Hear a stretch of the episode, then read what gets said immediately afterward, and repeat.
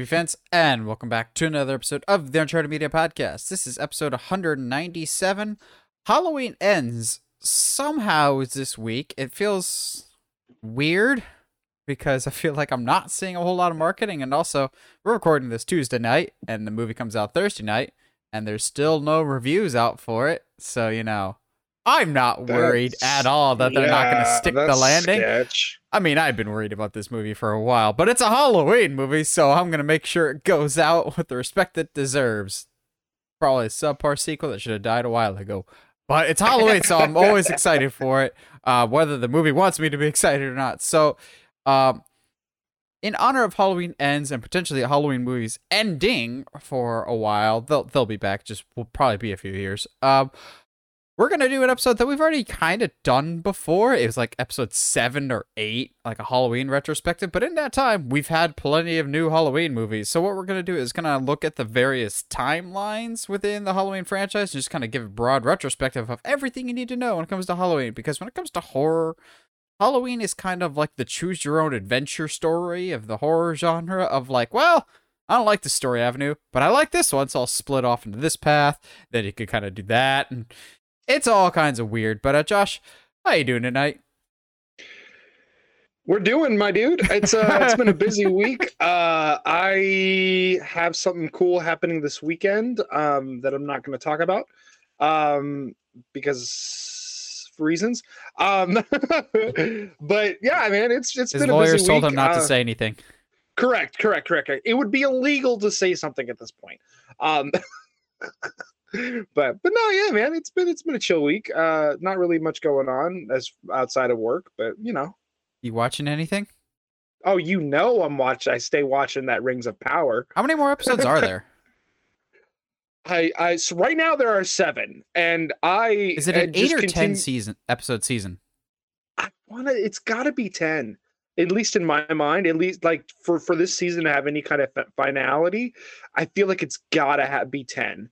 Um, see, because like they just episode seven is definitely comes across as very kind of doom and gloom and blah blah. But like it's more just like oh like this all this bad stuff that we've been building to for seven episodes is finally coming to fruition but people are are also in in places in which to be able to like do something about that that evil but we'll see what happens um i appreciate that uh the full to like the whole story that we know that they're building to it doesn't feel like it's only in season one which is cool. I like that they're making the story longer than just like all right so we're going to explain why these dummies take took some stuff from sauron uh like which has always been to me like a story story point that never quite made sense of like okay cool so this guy was the second hand man to morgoth so we're just gonna like take these power these rings of power from him there's no way that like that, that could possibly Nothing go bad, bad could possibly go wrong in this situation.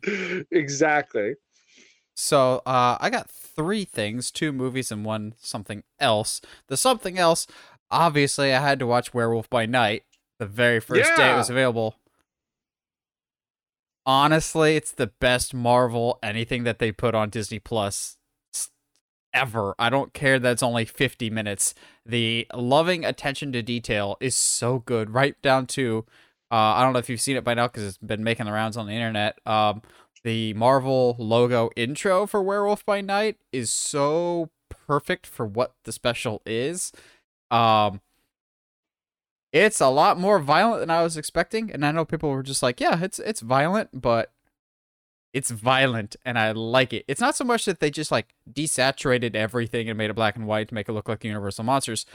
The cinematography, the tone, the campy joke, quote unquote jokes, the campiness to it is all very classic Universal monsters, and I love it so much. And there's characters in this that I'm like, I don't care that this is a one off. Y'all need to come back. Without s Mhm. giving into spoilers, there's a character named Ted. I need Ted in more things because Ted is is a beautiful thing. I love Ted so much. Uh, I also watched um Hulu's Hellraiser movie that came out because I was hearing some good things about it. I like this about as much as I can like a Hellraiser movie. I'll put it that way. yeah, yeah, yeah, yeah. Josh you're not, and I- not the gore kind of guy. That is I don't mind gore, thing. but Josh and I both are just kind of like uh, we don't really get Hellraiser. I know there's a big like fan base that's just like you just don't get it. You're right. We just don't get it. we I've, just don't. I've never understood Hellraiser, but also I don't want to diminish it because and push my glass glasses up my nose and be like a Halloween fan. I'm just like, well, all of our movies have come out theatrically, but all of our movies have come out theatrically. Like over They're half the Hellraiser movies. either. I would take any of the crappy Halloween sequels over any of the crappy Hellraiser sequels. This is a I- well yeah, okay, okay. this that's, is a that's well-made Hellraiser movie. It's just that I don't care about Hellraiser. Like this, if you're a Hellraiser fan, one, you're pro- you've already probably seen this by now. You don't need me to talk about it. Um, it's the, the closest to that original Hellraiser in a very long time. I've watched some other videos leading up to this to be just be like, what was the franchise like? And well, there's a lot of movies that weren't intended to be Hellraiser movies that ended up being Hellraiser movies just to hold the rights. Um, yeah, it it's a well-made movie. There is some good gore. The puzzle box actually feels like a puzzle box and not just like a all right, you're two turns away on a Rubik's cube type of situation. Like there's actually yeah. it's it feels like a living breathing puzzle. It's interesting. Um the big said it's not my gonna be my favorite horror movie of the year, not by a long shot. Uh however, there was a movie that a friend at work recommended to me, and I had never heard of this. It's a movie that came out this year on Shudder called Deadstream. And honestly, this is the best recommendation this coworker has ever given me. Um, so basically, the premise is a disgraced YouTuber, a la like a Logan Paul type, has like lost all his endorsements, everything else, because he's told douchebag. And so he's just like, I've got one last stunt to get me back relevant. I'm going to stay the night in a haunted house. And if I leave the house, I lose my sponsorship and all the deals are off. Sound good? And so it's a found footage movie where this kind of douchebag has to stay the night in a haunted house. And it's the perfect combination of comedy, but actual genuine horror. Um, it's a little uncomfortable how perfectly they nail the like ADD hyperactive YouTuber personality. Like not not necessarily us. We're not the super like quick cut every half second, but it's it's that type of Yeah. uh, style that like you know you've seen at least a handful of those videos and you're just like yeah. this tone is so but by the end of it you're kind of rooting for this guy there's a really good story arc in there so but also there's some really good scares when they want to want to there's without saying too much there's one part that actually made me almost pause the movie because i was laughing so hard so he's live streaming the whole thing to his audience and as clues are re- being unveiled about the mystery um people are calling and be like hey i figured it out it's this it's this and so one person's just like hey, my grandma figured out this thing. Uh, she said that thing that you broke was suppo- was the one thing keeping you alive. And so that pans over to the grandma and she's like, you need this, this, and this. And he's like, I broke that. And she looks dead down the camera. Oh crap, he's going to die. and I'm like, and I'm like, the way that the grandma delivered that, I was like, all right, I'm on board now. Uh, but there's some genuinely good scares. There's generally some funny moments. Um, there's a couple lines that I I was not proud that when I was making fun of the movie while I was watching it, the character would say the exact same line after I was done with it. I was like, Am I the problem here? Like It'd be like the, the guy's just like, uh, I'm gonna make, I'm gonna do this adventure. I'm gonna go there and back again, and I'm just like, like a hobbit, and the guy's just like, it's just like a hobbit's tale. I'm going, gosh dang it! Like, don't- don't know you make- audience. Don't let me, no! don't make fun of the people making fun of your movie. How dare you be that self-aware? But yeah, Josh, I would I would look up Deadstream. It's only like an hour and twenty minutes, very short, but surprisingly good scares and a little too close to home if you're in the YouTube bubble. But I think that's why it works even more so in the humor department. Yeah, I mean that's fair. I mean that's definitely that has a like a trips. Uh, I think not these days would be closer to like a Twitch streamer. Uh, They do, yeah. He uses a not Twitch but Twitch basically, yeah, yeah, yeah. So uh, what was it? Mixer. or uh, Spree that- with Joe Keery. Yeah, yeah, yeah. Oh man, that's a those are some dead uh dead streaming sites. But yeah, yeah, yeah. No, that sounds like fun. It sounds like a lot of fun. I, I'm definitely going to be ch- trying to be checking out um, uh, Werewolf by Night either tonight or maybe tomorrow. Uh, we'll see. But yeah, yeah, it's only like, 50 minutes. yeah, It's short. exactly. I- I'm just so excited. I'm super super excited. Well, it's a good thing Marvel has Werewolf by Night, something giving them good headlines because lately it has not been good headlines for Marvel, and it's only gotten worse as, you know, not one, not three, but four Marvel projects have now been delayed. Some by only a few months, others significant delays, and I think it all comes back to, you know, one project and one project in particular that we talked about last week. Blade. Oh, Blade. I want to like you. You've got me really, really nervous. However, I, I think I have an idea about that later. Uh, so Marvel has decided to delay Blade, Deadpool 3, Fantastic Four, and Avengers Secret Wars. All of them are delayed. Now, Deadpool and Fantastic Four, I think, are only delayed by a few months. Um, Yeah. but Fantastic Four got delayed from November to February. So that means it's not coming out in 2024 anymore. It's coming out in 2025. I'm going, dang it, Marvel. I don't care if your cookies aren't done in the oven yet. You let those cookies for Fantastic Four come out in a year ending in a four. Gosh dang it. Marketing is more important than the quality of your movie. Clearly. Uh, however, it's coming February 14th. So that's a fair enough compromise for me. We'll, we'll take that. Yeah, we'll take that. Whatever. Uh, yep. This Valentine's Day.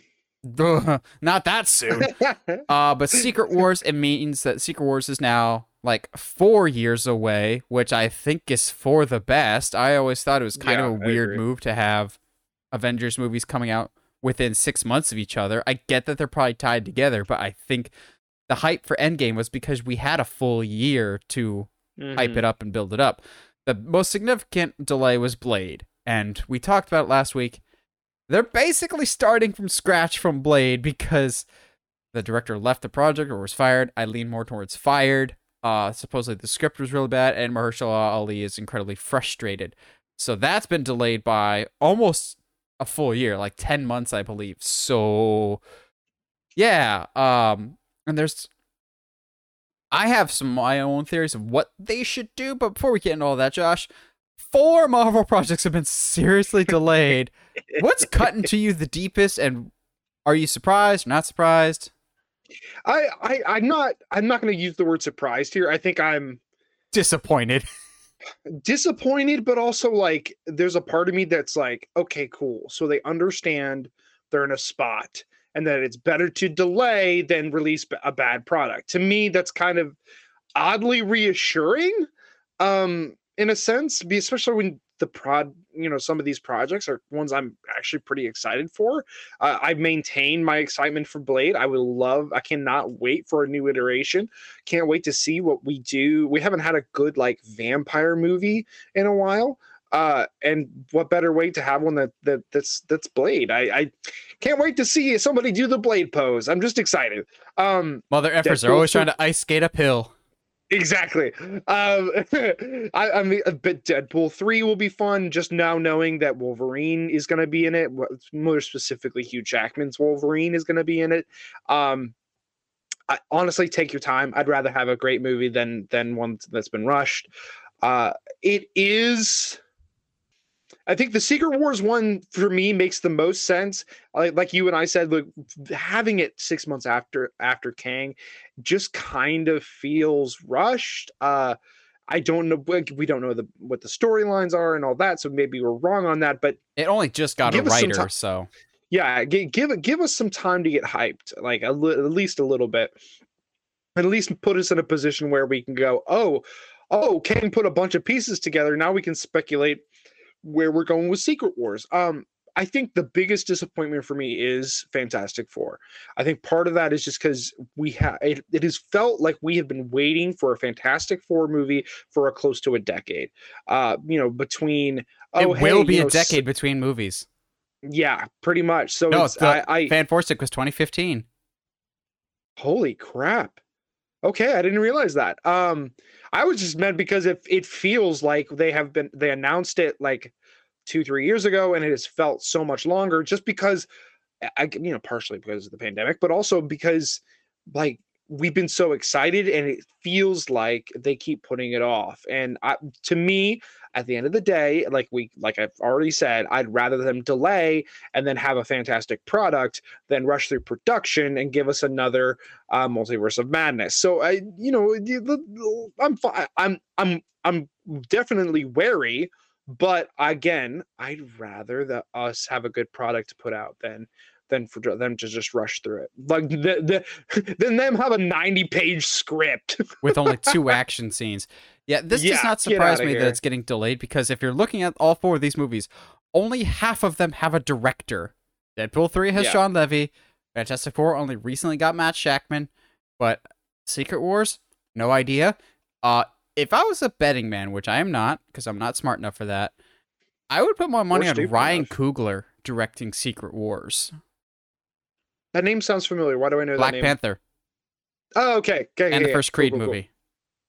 Cool. Okay. Yeah. Yeah. Just I'm because down. with Absolutely. both Black Panther and well, seemingly from Wakanda Forever, he's used to balancing really large casts. Uh, and mm-hmm. Marvel clearly trusts him. Uh, that would be my guess for Secret Wars. Now we get to Blade, who just lost a director.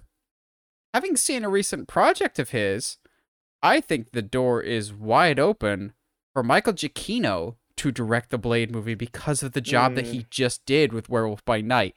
Now, granted, mm. it's a different style of dark storytelling. It's blatantly an homage to the Universal monsters, but he that has such specific attention to detail that I would not be surprised at all if his skills translate to other things.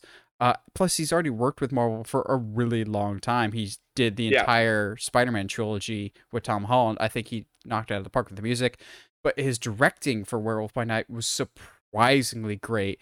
Uh, and I think the tone of that could translate perfectly well to Blade. So it's also wouldn't be unheard of because Kevin Feige likes to pick those obscure names that he trusts. So yeah. I, I'm putting my money on it now more so than Ryan Coogler for Secret Wars. I can absolutely see, and I really hope Michael Giacchino for um, Blade. If not Michael Giacchino, I guess I can settle for Mike Flanagan, but you know, Sam it's, Raimi coming back? David F. Sandberg. David F. Sandberg leaves Shazam to do Blade instead. Dog say. I mean, I don't want that to happen to, to, to Shazam, but I'd be down. Yeah, James Gunn makes a return for Blade. Uh, hmm. No, I, actually, no. I don't hate that. I don't hate that. No, he's gonna be too busy with DC stuff. Uh, but it's just been a while since DC makes movies now. Mm. Let's just say, I think in about three weeks, we're gonna get some major announcements of some things. I'll just.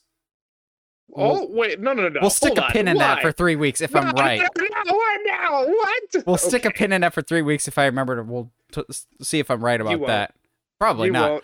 uh, it's just now. Now this seems more likely of why we didn't get any Phase Six announcements at mm-hmm. D uh, D23 this past year have just like we were expecting it, we are expecting it, and maybe this is why because they're just like, uh, the stove is on fire, guys. We should probably, you know, put the fire out before we start setting the table. Yeah, uh, absolutely. And well, once again, we talked about it last week, but we got to reiterate it here. Kevin Feige needs help. He is stretched way too thin with these projects. I think had he not been dealing with so much other stuff and so many other projects, he would have caught the blade problems a lot sooner.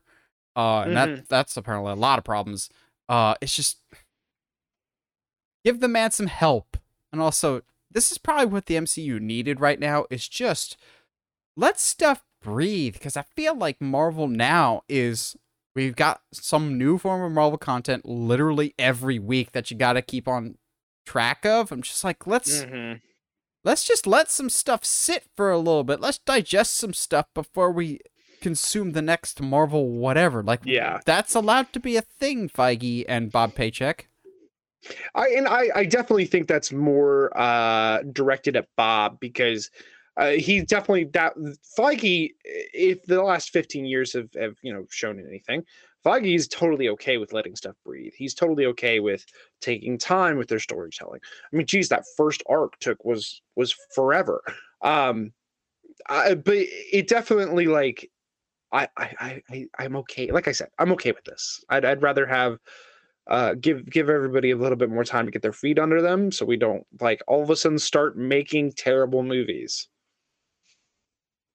So speaking of making terrible movies, video game adaptations usually are that. Uh, however, Josh and I will always maintain that there's one or two exceptions. There might be a new big boy on campus when it comes to video game adaptations, as we have the first trailer for the Super Mario Bros. animated movie from uh, Illumination, the same people that did Despicable Me and the Benedict Cumberbatch Grinch and all Secret Life Pets and stuff like that. I'll be honest, this trailer is perfection. Like, oh, oh my okay. gosh, it is the most perfect Mario Brothers trailer you can have if you put it on mute. Um, because I wanted to give Chris Pratt's Mario the benefit of the doubt. I was one of the few people going, "Hey, he's great in the Lego movies, Emmett. Let's give him a chance. He has voice acting experience." But God, does that not sound like Mario at all? It just sounds like Chris Pratt in a recording booth. Everyone else sounds great. I'm so amped for Jack Black's Bowser. He sounds perfect. And I think it's just because he's got slightly more voice acting experience than Mhm. um Chris Pratt, just because and we put it in the jar, Kung Fu Panda has an entire trilogy. but also I feel like he also voiced Po in the Kung Fu Panda TV series on Netflix as well, does. so he has more time in that world. His Bowser sounds so good. Also, I know it's just a little bit of it, but I love Keegan Michael Key as Toad. That actually gets I me. too. I'm so amped for this. But also, like, even before the trailer came out, we got this just gorgeous poster. And honestly, first ballot Hall of Famer when it comes to movie posters. This is wow. I know some people are like, it's too busy. It's Mario. It's bright, vivid, and colorful, and you kind of immediately get a sense of what all the worlds are. There's fun Easter eggs. There's Toad. I don't need anything else. what more do you want? I don't need anything else because Toad is the best. My main for Double Dash is always Toad and Red Koopa. I don't know why, but that's my go-to.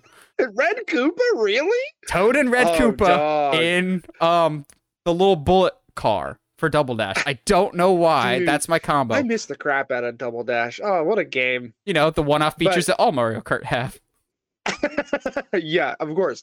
Um, yeah, but like it was, it was a cool like the the the first The bit, Pengies! the whole, the whole Bowser bit was fantastic. I love the idea of like Bowser's castle is just something that flies around, and then it like locks down in, and like it's more of a ship than it than it is an actual castle. Um, I, Jack Black is gonna kill it. Uh, I I love that there's time th- when he finally gets the star or whatever it would have been very very easy for his voice acting to slip into a poism with with uh, you know who's gonna stop me like that's Skadoosh. i can i can exactly i could totally see him Mhm. slipping and going into that direction but he definitely intentionally put some certain inflections on it to make it different than Po um now I am in the minority here, and I understand that. I am not a fan of it, but I do not outright hate Chris Pratt's uh, Mario voice. Um, I think they're definitely leaning more towards the Brooklyn Mario style voice than the, than they are the Italian, which is a part of me that's like, yeah, like I feel Ita- like a straight up Italian might be a little like cringy. Maybe I don't know. I, I'm not exactly sure, but it, it, they're definitely going more with a Brooklyn style. And if that's the case, it's not it's not bad. It's not great, but it's not bad. There's a really good counter argument that I've heard to the Chris Pratt voice is in almost all the Mario games, Mario is a silent protagonist for about 90% Mhm. percent of the game. You do not hear him speak for long stretches of time because honestly, do you really want to hear Mario's voice? It's the same argument for why I never want a full-fledged Yoda movie. It's like, yeah, his mm-hmm. dialect is really cool in small doses, but I don't know if I'd want 2 hours of Yoda speak. I don't know if I want 2 hours of Mario speak, and maybe that's something that they took into consideration for this, because more often than not, Mario has a couple lines, but you're, since you're playing as him, it's a lot of just Yahoo! It's just little noises here and there. just exactly. like grunts like any other video game character. The dialogue is saved for other people like Toad, like Luigi, who we get a little bit of Luigi. I have complete faith in Charlie Day because oh, it's always sunny in Mushroom Kingdom. That's that should be an episode right there because that just sounds too perfect. Yeah. And Danny DeVito can voice Wario. Oh my gosh! If Wario and Luigi and uh, Waluigi don't appear in this movie, I'm gonna cry. Uh, that's my next. That's my Waluigi are is my the most underrated Mario character. He really is. And um, to to that credit of of that point, um, you could say the same thing about Bowser. Uh, this is kind of the first time we're really hearing a lot of like Bowser dialogue. That's not like a really grovelly grunts. Um, and I don't. And so I I, I think part of this is a lot of people say I, kind of being mad and just I think it's all uh, just Pratt hate. I get it. I understand why you would hate Pratt. I understand that. However, you also don't get to be like I hate Pratt, so that uh, ipso facto means that his Mario voice is terrible. N- Not necessarily. So like I just I eh, as all all things we do on this podcast, let's try to keep a critical eye on it, but like obviously understand that like we ha- we ourselves have biases on this on these certain um situations. Um I think even with that, it's not a great voice, but it's not terrible. I'll take it. I, I and to be fair, we really didn't hear all that much of it either.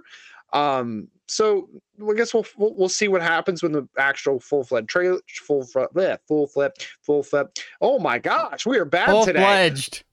the full fledged trailer comes out. Uh, because we still need more Luigi. We need to see Peach. Peach is going to be interesting as well. I Anya think. Taylor I- Joy.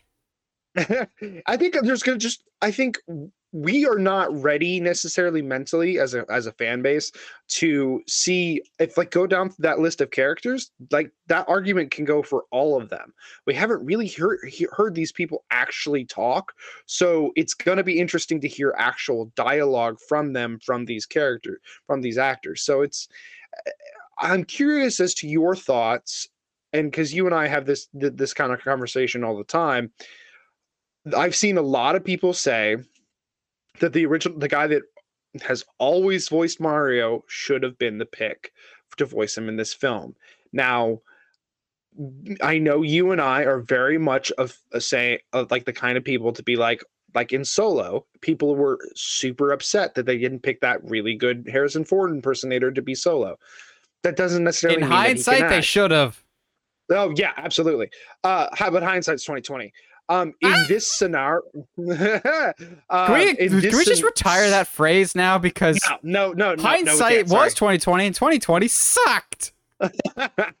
um, but in this scenario, I also I I as much as I love the dude and his story's amazing and that he's has such a dedicated you know dedication to this character.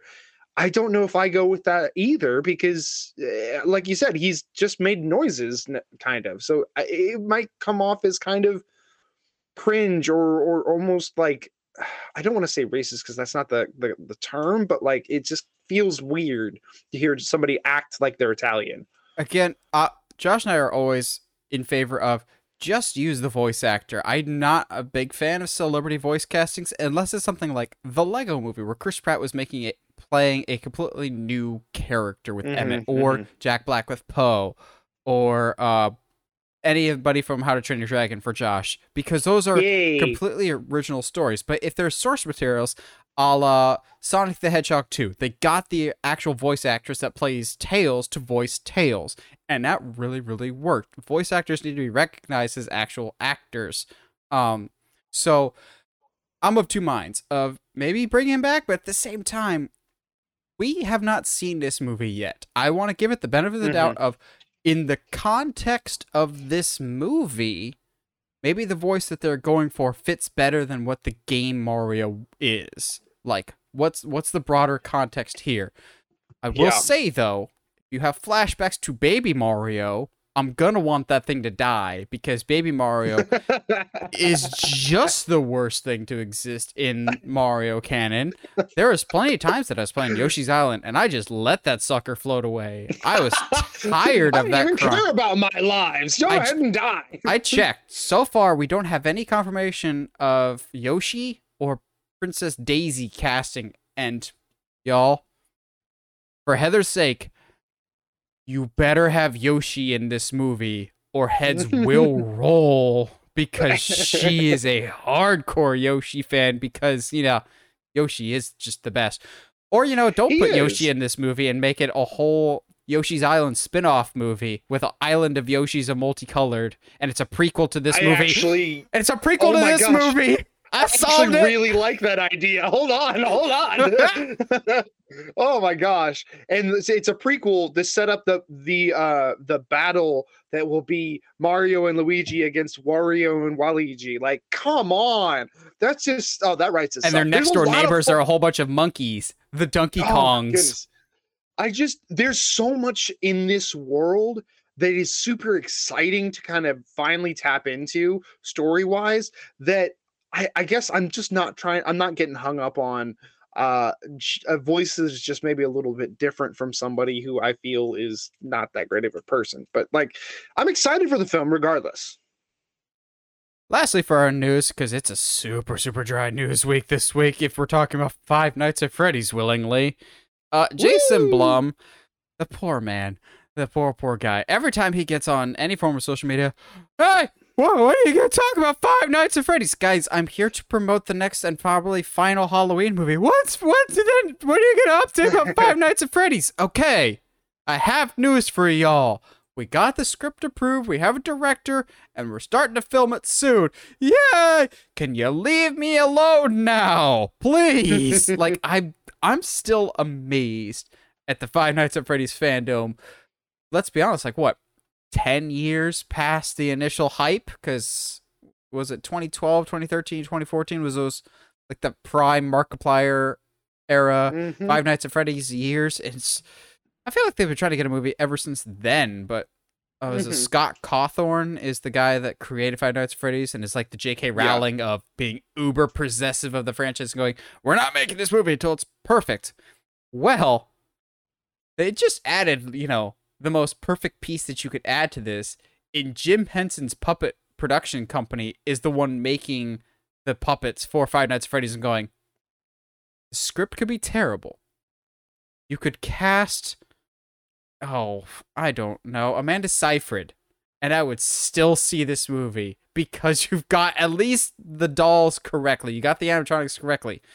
The only problem is, at least to me, you took so, so long making this movie that something else has already come along and surpassed you in this called Willy's Wonderland. Willy's Wonderland is just a Five Nights at Freddy's movie.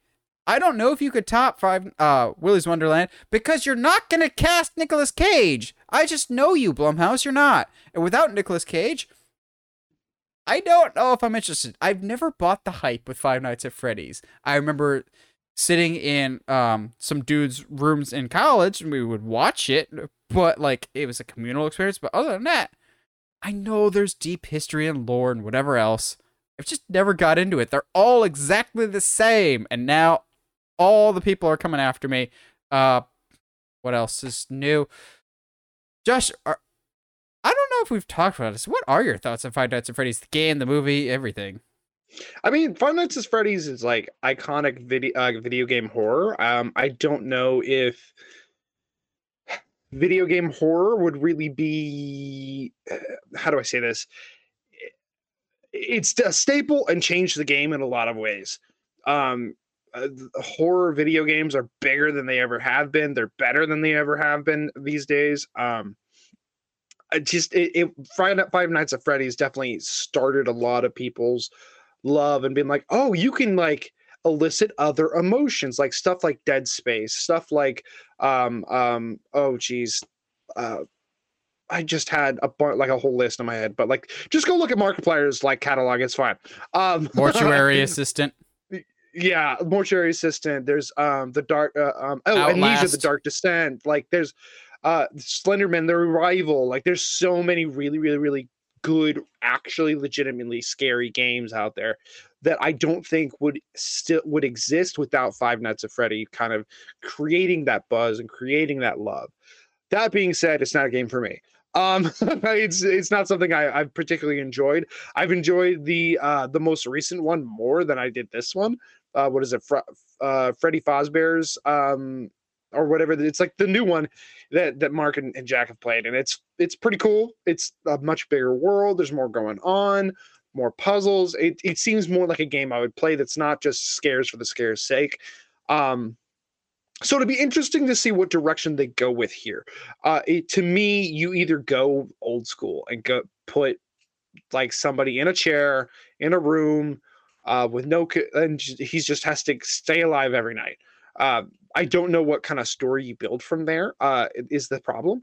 Um, unlike something like what the new game has to offer, which is there is a story, there is a direction that we need to go. There is uh, obviously like there's a mystery to unravel if you're if you get into all, all of the lore behind Fre- uh, the Five Nights at Freddy's, but like at the same time, you have to be very careful as to how you put the story out there because otherwise you're just you're just creating like a boring um experience and that's not what they what you really want. Um i think my pitch is still go ahead with the original um or if if if you're if you're not go with you know what the the the new game is where it's literally like a giant like dave and buster's lot level uh of chuck e. Cheese like huge.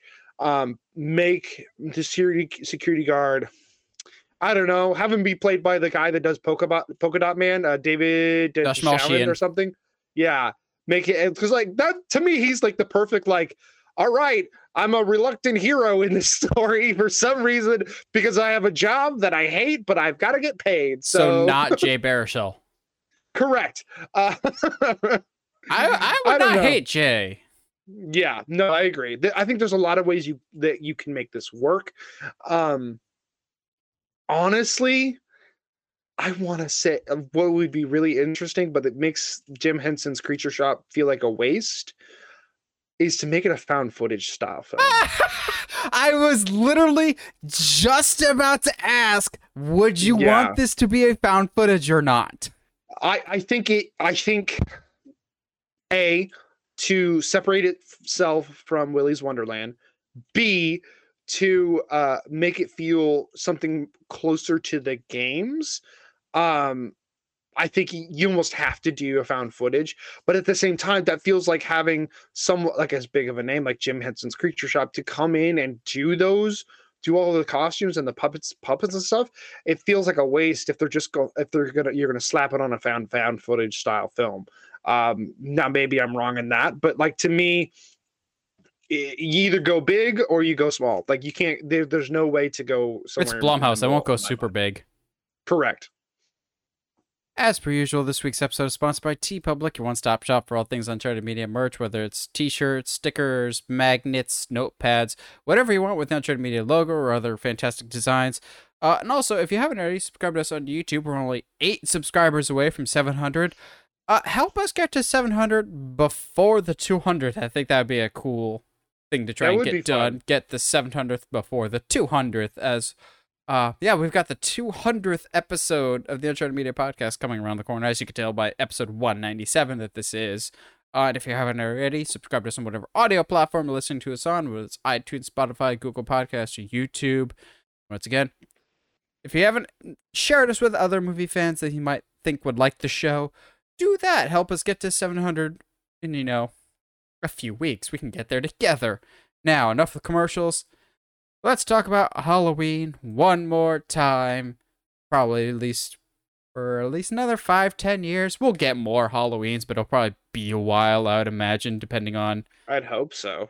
depending on how this depending on how well ends does because if ends does well we'll probably get more. If it does not do well we'll get more just much much later like a 10 years versus a 5 years type situation. Remake halloween 3 gosh dang it. I don't care that it's the one with no michael myers. I want to see snakes coming out of a dead child's mouth.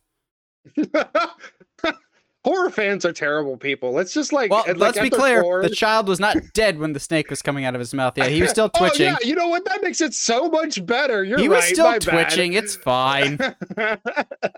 I uh I, I just want a remake of Resurrection. I, I feel like that could be a lot. of What's. Busta Rhymes doing nowadays? He's not Ja Rule.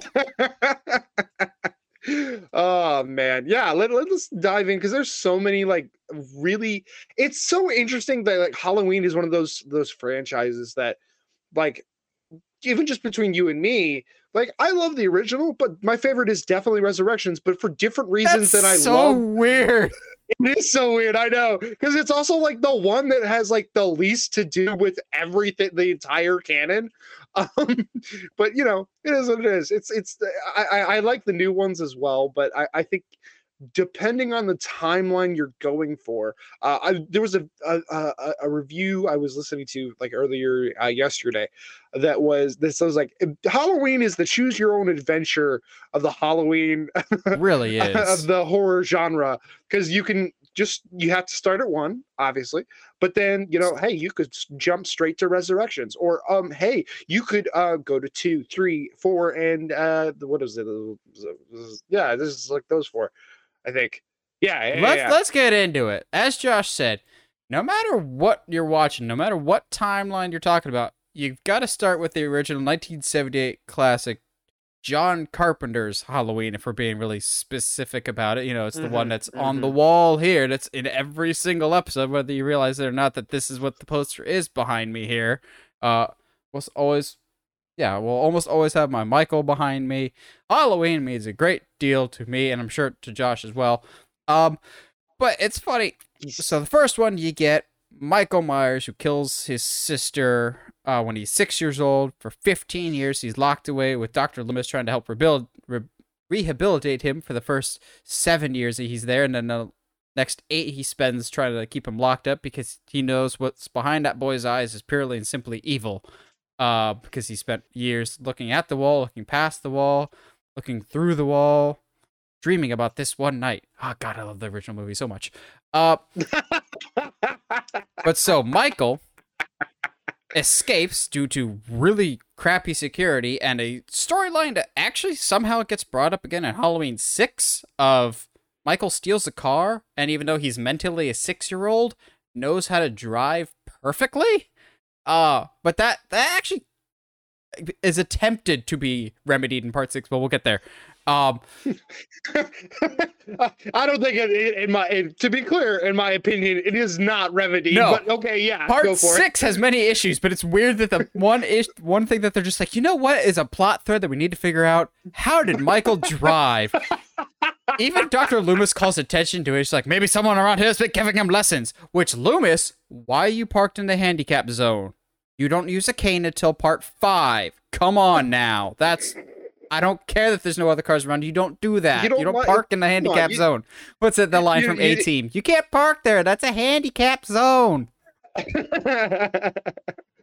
oh man, yeah, like it's you know you've never lied to the government to to be able to park in a handicap spot. Come on, man. So Michael escapes, goes back to his home um, town of Haddonfield, Illinois, which is a completely made up town, at least in the Illinois sense. Haddonfield is a real town in New Jersey. Uh, but he goes to Haddonfield, Illinois, which is the most California looking Illinois you'll ever see. Uh, yeah. it just kind of is chilling in his house, eating dogs and whatnot until he sees. Apparently, that's just okay, I guess. Yeah, I I don't know why that's in there, but um, he sees the realtor's daughter, Laurie Strode. He's just like, doesn't speak. He's just I don't know. He just he kind of breathes. He just breathes and decides to follow her and a kid she's babysitting. That's what he does. He just is like, no, it, I just I just had this sorry this mental picture of like them panning to him and he's breathing or whatever. And like we expect nothing, and then Chris Pratt's Mario comes, Mushroom Kingdom, here we come. So Michael follows Laurie Strode and the kid that she's babysitting, Tommy Doyle, who, you know, again, just we'll keep referencing part six. Tommy Doyle will come back into play later. Um But Michael starts picking off Laurie's friends one by one until she eventually has the one big encounter with him. Uh, she survives by stabbing him in the eye with a coat hanger, and then you know, falling down this. No, does she fall down the stairs before or after? No, she falls down the stairs before. Yeah. Stuff happens. Because she stabs him with the eye. She sits up. They fight at the top of the staircase, and then Loomis shoots him six times. How many times? I shot him six times. And then he shoots him off the balcony. Um, Loomis goes to check the body, and there is no body. Thus concludes Halloween, the original horror, horror masterpiece. And then Michael's not there. Now, after the first Halloween, we already have a split in the timeline of going, well, yeah. we're already branching off. Uh, let's go into Halloween 2, but put a pin in the original Halloween for now. We'll come back to that later. Halloween 2, 1981's Halloween 2 takes place mere minutes after the original Halloween with Jamie You'd Lee Curtis coming back as Laurie. Um, Ben Tramer, who was mentioned very, very briefly in the original Halloween as a love interest for Laurie, is in it very, very briefly, but he had a hot date somewhere else and goes out in a blaze of glory, literally getting run over by a cop and exploded, which I'm just I love going that. I love that for him. because some reason Ben Tramer has a pitch perfect hollow a Michael Myers costume, even though this is Michael's first night killing people. And again, this cop didn't know that he was looking for Michael, so he just more or less completely ran over a kid. Uh, but Laurie's in the hospital, In other news, cops kill people on accident. and they blow up, Apparently. and they're like, "Oh crap, it's the wrong kid." Which, how did they get Michael Myers' dental records? I've I've always kind of been curious don't about that. don't don't don't don't ask I'm questions you don't everything. want the answers Uh, to. So Laurie goes to the hospital. Loomis is still looking for Michael because Michael's on the loose. And here's where we said it's a branch in the timeline because Halloween 2 has a reveal that kind of defined the franchise for about 80% of this entire series' run. I'll be honest, Josh, I missed this detail the first time we were watching this, whether I completely zoned out during the one critical scene or I just was not paying attention. Uh, but it is revealed by one of the nurses from the original Halloween, shows up to Loomis and goes, Laurie Strode, the girl she's that Michael's chasing, that's actually Laurie Myers, Michael Myers' baby sister. And everyone's going, Oh, hi, motive. Why did you have to leave us? Michael didn't have a motive before, making him terrifying. Now he just kills family members. Oh.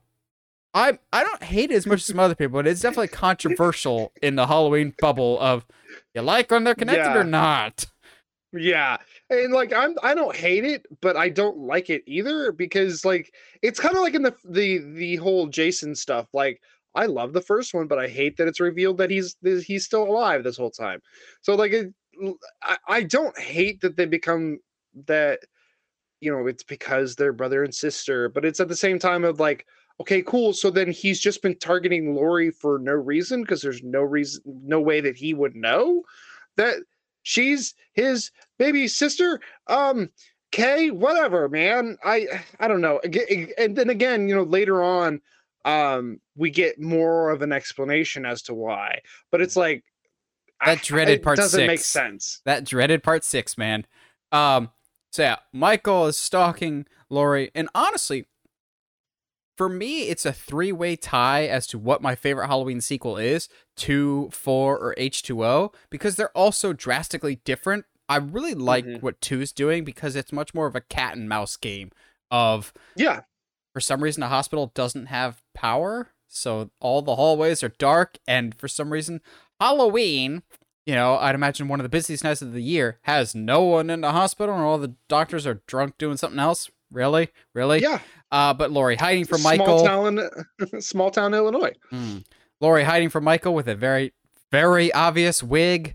Uh, but here's one of the big defining moments. They fill up a room uh, with anesthesia or anesthetic or some form of like uh, gas. They fill up with gas, and Loomis sets a lighter on fire, turns a lighter on that he stole from one of the cops when Ben Tramer blew up. He stole the lighter from one of the cops. Which is like such an odd thing to take from the scene of a crash. Like, okay, dude. he asked one of the other cops, he's like, You got a light? Yeah, sure. For some reason, the cop hands him the lighter instead of just lighting it for him. Takes the lighter, just slips it in his pocket. That's a detail I didn't notice till like my fourth or fifth time watching it. So they blow Which up. is uh that's like a common thing that uh the smokers do to each other actually. So it's just there's steel that. lighters. Yeah, yeah, yeah, exactly. You And- don't you that's why that is why it's customary to light it for them because otherwise you don't know they might just take your lighter and forget about it. And Oh, so it's like, just oh, hey man, can I borrow your pocket knife? Yeah, exactly. And then all of a sudden it never comes back. Anyway, uh Remember, kids, that trend of hey, can I borrow your pen? That extends to adulthood, basically. So, yeah, Yes. Dr. Loomis and Michael Myers both explode in a blaze of glory temporarily. Um, but then Laurie thinks she's finally killed Michael Myers. He comes walking out of the fire when a honestly really impressive fire stunt. Like that's a long shot of Michael coming out of the Yeah, fire, It is even though he's blatantly scary. wearing a fire suit. Uh, you're like, Michael survived. And then he immediately face plants and dies, and then Mr. Sandman plays, and everyone's happily ever after with Jimmy. Bring back Jimmy! Halloween ends. Come on, recanonize Jimmy. Gosh dang it. She said she's been married twice. Ben Tramer and Jimmy. Make it happen. Officially canonize that, please. That's all I want. Uh, but then It's all I want from this series outside of it to make sense. so that that's too much of an ask. So we fast forward seven years to 1988 to Halloween 4, The Return of Michael Myers. Why do we skip three? We'll, we'll come back to that. That's its own timeline. Up, but we're continuing on with this Laurie Strode thing. Too bad. Laurie Strode is dead. Sucks to suck. Uh, we'll delve more into that again in H2O, which I'm is not part of this timeline for this for the sake of this argument.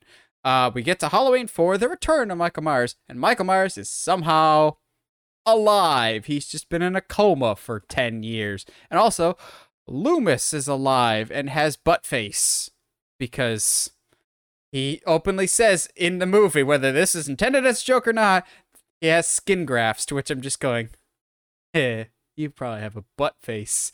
Uh, you and it's, do. it's either the That's where you fourth or the fifth one that he's got from. really bad like makeup on his face that looks like scrambled egg, and he openly said so in the movie that he's just like it looks bad. I hate that. I hate that. uh, but so Michael is back and alive because he finds out Laurie Strode had a daughter off screen because Jamie Lee Curtis didn't want to come back, and they had to keep the family connection somehow. So they bring Danielle Harris's Jamie Lloyd, uh, who's been adopted by a separate family, uh, looked after by her babysitter slash foster sister Rachel, who kind of is the Laurie surrogate character for Halloween 4. And honestly, I really like this one for the most part. Some of the teenagers are kind of annoying, but that's a staple of Halloween. I, am I missing anything Halloween 4 wise, Josh? nah, dude. no, it's all you, man. I don't. I very, very vaguely remember Halloween four. I Josh can take like, this- Resurrection. Yeah, I'll t- I got you on Resurrection, dog. that's the, I just think that's so weird that Resurrection is Josh's go to Halloween. So, um, Jamie's running from Michael. Uh, they eventually, I'll be honest, in terms of all the ways that quote unquote Michael has died, this is the lamest. Um, Michael just gets basically murdered by a bunch of rednecks. He just gets shotgunned to death and falls down Yeah. a well. Um, yeah, that sounds right. Okay. If y'all got mad at the angry mob and Halloween kills him, just like there was an angry mob in Halloween 4, there is precedent for this in the Halloween franchise. It's not unheard of. They killed a kid in Halloween 4 and then kind of completely glossed over the fact they're just like, that wasn't Michael. That was Ted Forrester's kid. Oh. Moving on. Like, it's that, it's that gif from what's the car one? It's like, oh. Anyway, like that's exactly how they treated. it. He shot a kid. Okay, fine. Let's Yeah. move on. Um, Yeah, it's kind of like when they uh, when later down the road when they uh they think they kill Michael by running him into a tree with a car, and then they're like, "Oh wait, it was somebody else the whole time." Whoa! And then they just don't acknowledge the impact that that death would have. mm, y- yeah, yeah. So, the end of Halloween 4, Michael is supposedly dead. Uh, but then we get a point of view, just like the original Halloween, of someone holding a knife, a small person holding a knife, except this time it's scissors, and it's Jamie Lloyd murdering her foster mom, standing at the top of the stairs with bloody scissors, looking like exactly like six year old Michael. Are you curious where that storyline goes? Too bad. Sucks for you because it completely gets forgotten about and retconned away for Halloween 5 from 1989, Revenge of Michael Myers, which for some reason just completely retcons that away, whether it was a dream, a psychotic episode, no one really knows because the Weinsteins didn't want, wasn't Weinsteins yet, I don't think. It was the Akkads. Um, Mustafa Akkad did not want child murderer to be Halloween 5, which I'm just like, but Michael.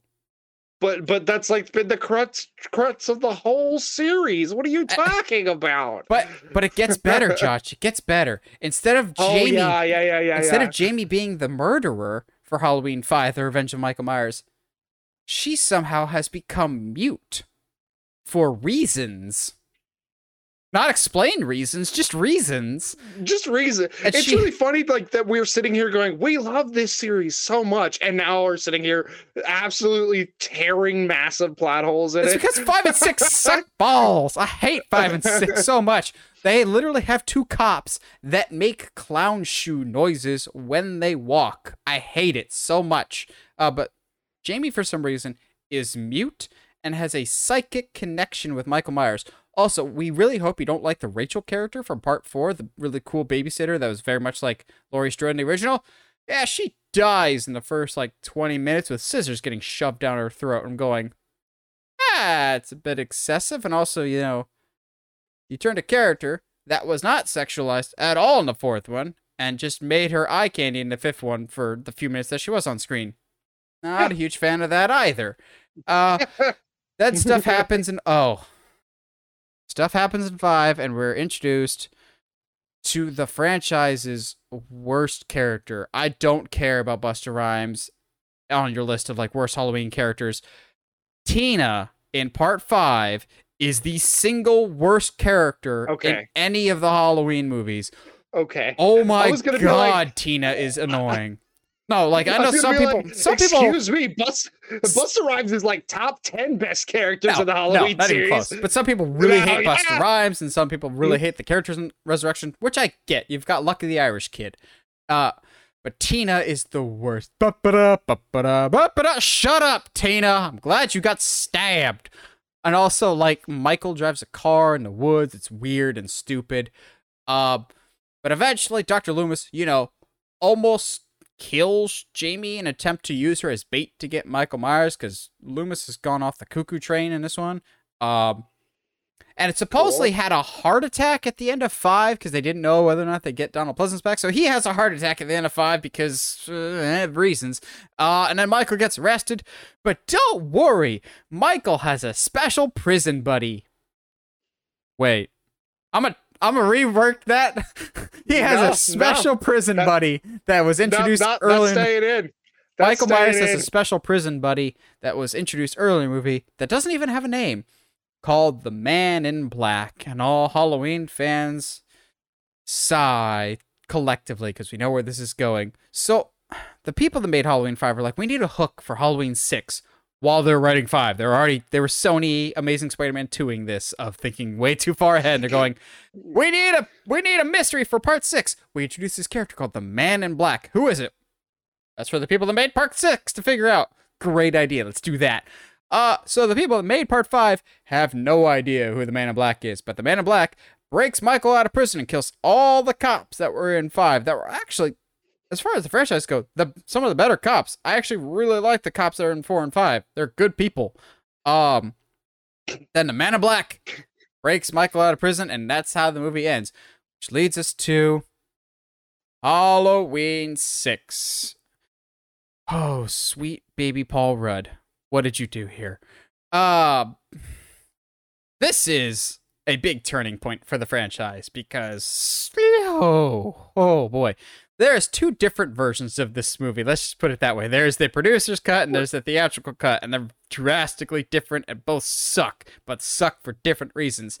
So the premise of Halloween 6 is we flash forward in time to a teenage slash young adult Jamie Lloyd, who is probably 18 to 20 at the time, but not played by Danielle Harris in a huge legal battle of the studio didn't want to bring her back because she wasn't eight she was 17 and would be turning 18 they didn't want to treat her as an adult whatever something. So she paid a whole bunch of lawyers Of to get her emancipated so from her parents so that way she could be treated as an adult on set. Once the, all the paperwork goes through they go yeah we don't want to pay you more so uh thanks bye we're getting some other actress because we're gonna kill you really quickly. Yeah jamie the one that you've been emotionally invested in for the past two movies gets killed off you may, depending on which cut you're watching, either it gets impaled by farming equipment, or that mortally injures her, and Michael stabs her. No, the man in black snuffs her out with a pillow in the hospital while she's recovering. Either way, sucky, and how dare you get emotionally invested in Jamie? But the thing is, there's always gotta be a Strode somehow. So Jamie was pregnant and now has a small baby, and it's not outright stated in the movie, but it's implied in certain versions that the baby might have been Michael's. And I'm going, I don't like what this franchise has become. I still like this franchise, but this is the one we don't think about. I, Uh, I think it's because the like the implications of what what that would entail is so weird of what like where we are like he's not like a sexual predator so it's like why would he that would mean that he was able to find love. Oh but that, then that would mean that that'd be consensual. Oh i don't, I don't like where this is going. This is weird. So, apparently, the reason why Michael has offspring and why he kills all of his family members is because I don't get paid enough for this. Uh, i believe you, you don't get paid exactly. like I, like I don't get excited lamenting about how bad the franchise got and the highs and lows of the Halloween franchise. Michael apparently kills everyone in his family because he is a member of the cult of Thorn, a evil demonic cult that basically worships and follows the ritual of Samhain or Sam Hain if you're Donald Pleasence and don't know how to properly pronounce the word which actually Samhain was first teased in Halloween 2, like the 1981 one, when it was written on a uh, blackboard in a school that they visit real quick. Um, going really, you set the stage that soon? Uh, I don't think they meant for it to pay off that much. Here's the thing with Halloween 6. There's a lot of loose plot threads from five and previous movies that had to be put together. Uh, and Daniel Farrands, the writer of the movie, was a huge fan of the Halloween franchise. So he was really trying to tie everything together as best as he could. It's just that other movies did not set him up for success, which is why things like The Man in Black being revealed to be Dr. Wynn, who was the doctor and the head of um, Smith's Grove Sanitarium, where Michael was kept as a child, on paper is an interesting idea. And it's probably revealed that he's the one that taught Michael to drive in the original movie. I'm going, ah, you tried. Bart Simpson with the cake. At least you tried. Like Daniel Farrands, script sucks, the movie sucks, but I applaud his effort for trying to tie in one, four, five, six, even elements of three with like the overly witchcraft and culty nature of stuff. Um, just does not work. So Michael is a part of the curse of Thorn, who basically have to kill members of their family in order for like the world to have a good harvest or something like that. I don't remember what it is. They're like eternally cursed and they can't die or whatever. But also, this movie introduced the world to Paul Stephen Rudd. Before he was on Friends, before he was in Clueless, he was in Halloween 6, The Curse of Michael Myers, which the name Curse of Michael Myers was a joke. Someone said the production had so much of a problem that they should call it The Curse of Michael Myers. And they're like, hey, let's do it. We don't care. We'll call it that. That's a great idea. Which people call it the Pink Panther trilogy because the three Pink Panther movies are The Return, The Revenge, and The Curse. And I'm going, no. Michael's gonna oh, that's hilarious Michael's gonna stalk somebody. Dum dum Da-dum, dum dum dum dum dum I would pay good money for that. An evil Pink Panther.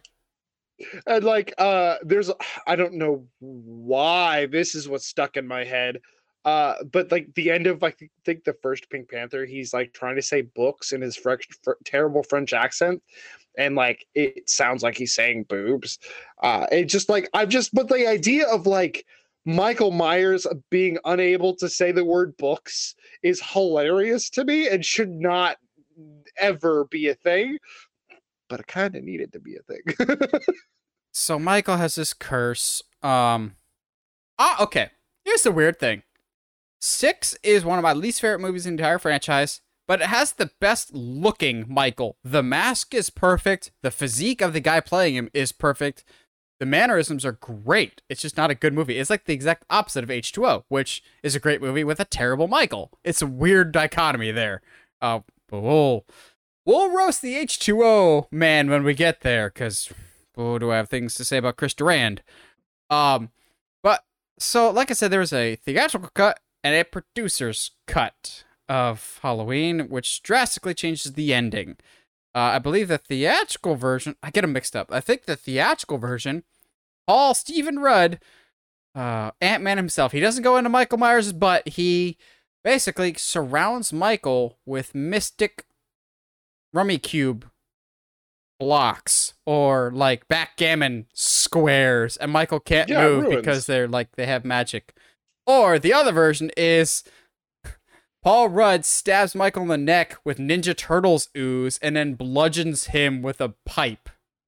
Either way, it's stupid. Um, unfortunately, unfortunately, this would be the last Halloween movie that Donald Pleasence would be in, which caused a bit of issues when they're reshooting stuff. There's several scenes where it's not Donald Pleasence. Um, but we had to say farewell to Dr. Loomis, but they would use him in other movies, but we'll talk about that later. Uh, that ends the Jamie Lloyd timeline, so it's a mixed bag to say the least. Uh, but let's Mhm. rewind back to Halloween 2. Uh, from there, Halloween 1, Halloween 2. Fast forward 20 years in the timeline, and give or left, give or take around that time in real life to 1998's Halloween H2O is I guess what it is. H20 Mhm. 20 Halloween 20 years later. It's got a stupid name, but god do I love this movie. It's the like the shortest Halloween movie too. It's only like an hour and a half.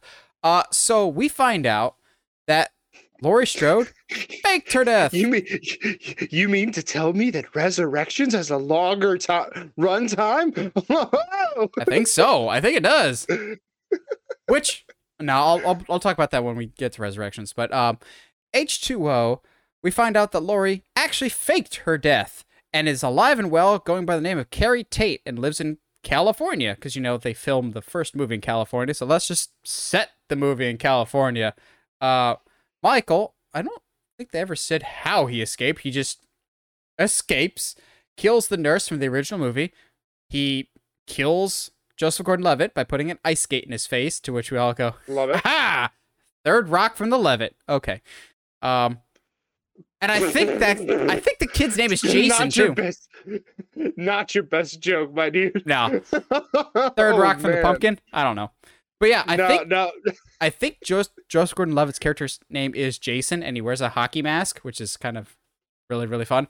Um, it's weird. This opening kill scene uses the exact outfit from Halloween 6, but that outfit was not going to stay. Halloween H2O has a bunch of different masks, and it's kind of weird.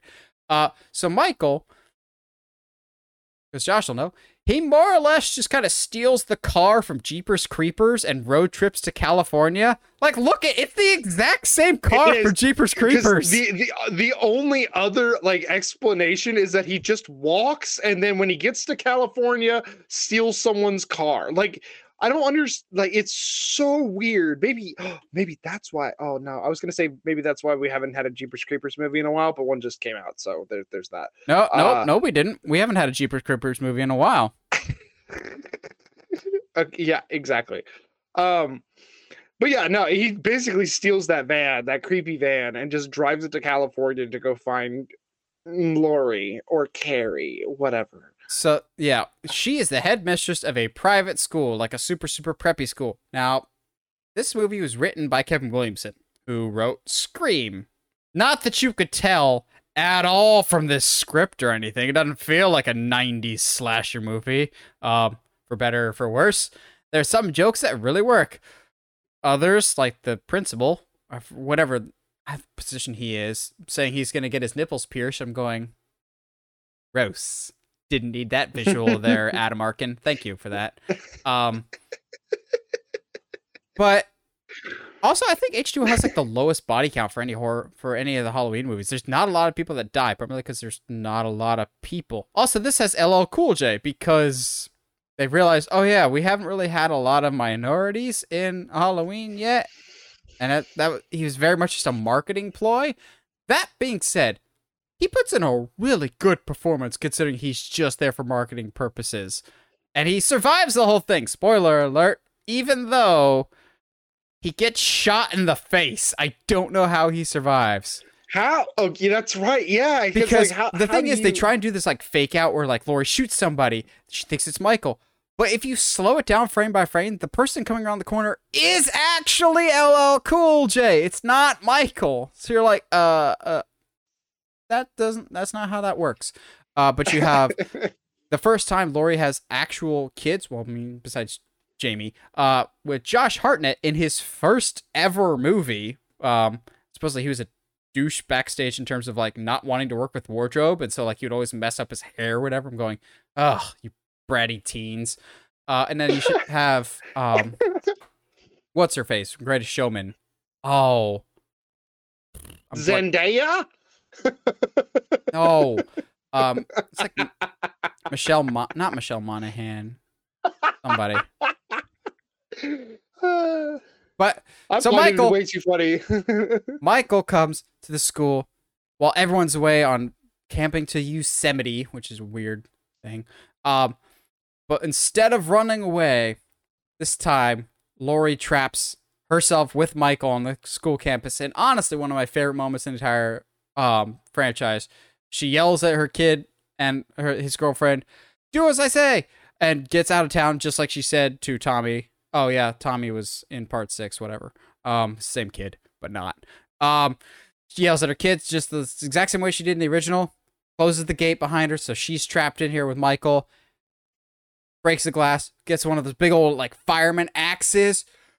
Michael, dirt, dirt, dirt, dirt, dirt, dirt. I'm like, oh. As much as I like Halloween 2018, still hasn't been able to top that moment in terms of, oh, you go get her.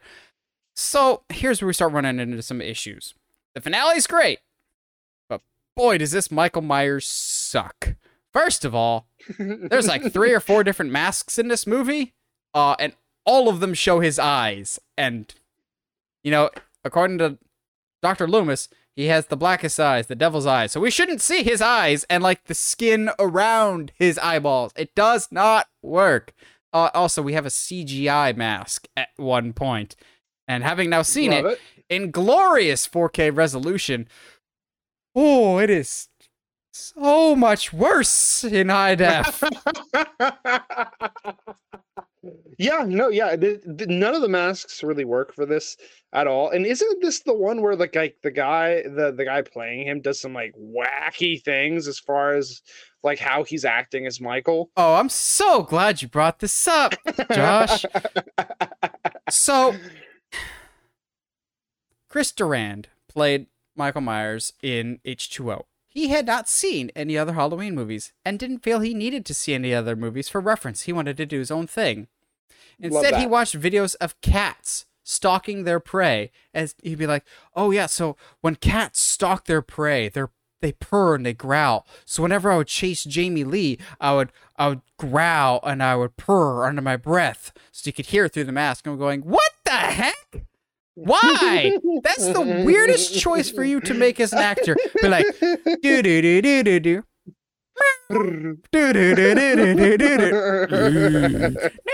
Like, why is that a choice you thought was a good one? I don't need Michael Myers to purr and meow like a cat. He's not. There's other Well, types like, of hunters out there. It's like why cats of all things? Like why not like an actual like like a cougar or like like a lion or something or even something that hunts at night or like like a bobcat or a lynx? Like why pick like a house cat? Like that's they're so harmless. See, okay, I have issue with that, but there's something else I have a much bigger issue with because you can't hear the purrs and the growls in the movie. This other boneheaded mistake you absolutely can see in the movie. So, Michael Myers is famous for doing the sit up. If you haven't seen it before, picture the Undertaker. Like they're lying on their back, they sit up like a crunch with their legs still out straight. You know, now to think about it, Undertaker probably just stole it from Michael Myers because, you know, Myers debuted almost 15 years before Undertaker. Yeah, Um, yeah. It, it's creepy nonetheless. So you're lying on your back and you sit up, but that implies that you're lying on your back. So there's one point in H2O where uh, Michael tries to go after Laurie and he dives headfirst and he misses and Laurie runs out of the way. So he's lying on his stomach. He is lying the wrong way, but the scene requires him to sit up Undertaker style on his back. So what does this numbskull do? And it's on camera in the movie. He scooches his butt backwards like an inchworm so he can flip himself over to do the sit up properly. I'm like, did no one catch this? Did no one catch that? We should we should have done a whole side tangent of goofs that are still in Halloween movies because we completely didn't talk about the pink Yeah. mask. We didn't talk about the pink mask in, in part four. Mm. Do you know about that, Josh? I I I do I am aware of it, but I have it's been I think I've seen part four like once because I I had no desire to watch anything after that. So it's only in a like two quick shots in the movie. And apparently the story goes that they're filming at like 3 a.m. in the morning. So part four, way back in 88, there's a scene in a school and it was so late at night that they didn't have the right Michael Myers mask for some reason. And so the the company that made the masks made the wrong one. So it's like pink skinned Michael Myers that's blonde. But it was the only mask that they had. So you in two shots, if you slow Oh, it down, yeah, yeah, yeah, you yeah. can see Captain Kirk with a sunburn, basically, like yeeting Doctor Loomis out a window. I'm going. This is why we have dailies, people, so you can catch this. Uh, but yeah, bad Chris Durand sit up. Uh, then they fight in the foyer. He does a Jeff Hardy and basically falls off a tall thing. Uh, then he gets impaled like Olaf, and then you think he's dead, and the hospital's wheeling him away. But unlike other horror movies, Laurie's like, nah, nah, nah, nah, nah. He gonna come back. So she hijacks the ambulance, crashes it, and somehow, I don't know how, she's totally fine, but she lodges Michael between a rock and a hard place, aka a tree branch and the car she just flipped over, and then chops his mother effing head off with a, with that axe from earlier, and it is so cool. Except they had to steal the music at the end, the musical cue, from the Halloween soundtrack, like the actual like tape that they could find because they didn't have access to the actual music. Oh man, That sounds right, that's doesn't so it? like that's so like that's so like freaking that's so Hollywood. I can't even. I that it makes me sad. I think the worst part about that is is is it? It's not resurrections, is it? What? It's the next the next in the very next Halloween movie. They're like, ah, yes, but guess what? That wasn't Michael. He switched spots. No, no, no. The next one is Resurrection. With that, Okay. So, okay, Josh, okay, that's you finally have the floor. now you have something to talk about. All Your time right. is up. Your time is now. You can't see him. His So, time is now. oh man! So if I remember it right, then uh, they they reveal basically in the beginning the, of the of the film of Resurrections that Michael had switched spots with one of the medical. It's like either one of the medical medical staffs or one of the drivers, uh, and so that the person that Laurie killed at the end of H two O was in fact not Michael. And which- Michael apparently crushed the throat of the guy so they Yeah. couldn't scream out or say anything, which is why they didn't exactly, speak before Laurie because chopped you know their you head can't off. wave your arms around like, oh wait, no, stop, stop, Which, don't do this. To be fair, the Michael does flail his arms around and looks very confused, but also has super, super evil eyes before she does the chopping. So, eh. yeah, it's it's whatever. I it's the the laziest like excuse to have another uh scary movie, but at the same time gives us Halloween Resurrection. I I'm gonna be straight with you. I don't remember any of the names uh, of any of the They characters names? because that's I just know them by the yeah. actors.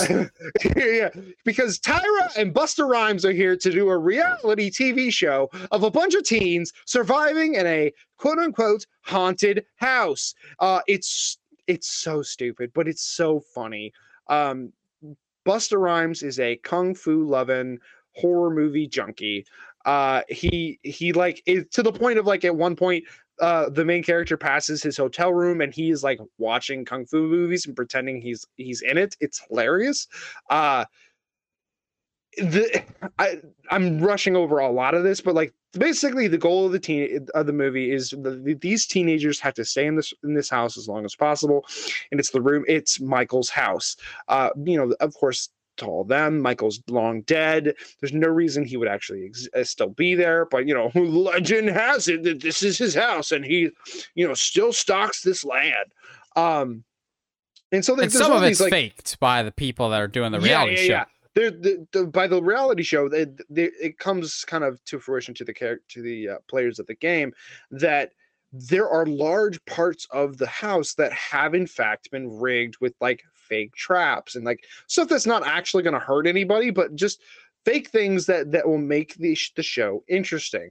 Uh, enter actual Michael, who has been living under the floor of his house for some Upgrading reason his diet from dogs to rats. dogs to rats and so he, in which he goes on to uh, on a killing spree throughout the house actually killing so- a lot of these teens um leading to possibly the best line in my opinion in the entire halloween series said by busta rhymes one of the few men to face michael down and live the tale the tale as he gives him a giant roundhouse kick to the face happy halloween mother effer uh, you didn't even say it it, right.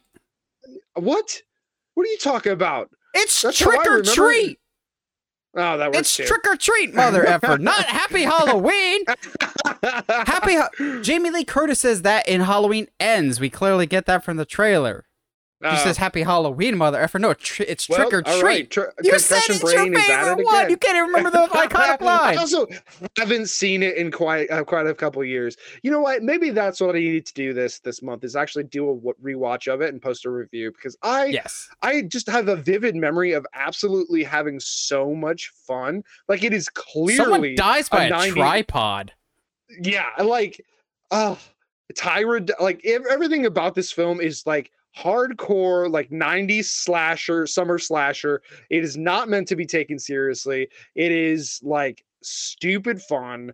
Um It is I- also it's just like so starkly different from everything else in the halloween franchise that like i just i don't know it's everything i love about 90s slashers. The weird thing is, um, it shouldn't have been all that different from things in the Halloween franchise because Halloween Resurrection was directed by Rick Rosenthal, who did Yeah. Halloween 2 way back in 1981. yeah was handpicked by John Carpenter to do Halloween 2. So I, I don't know.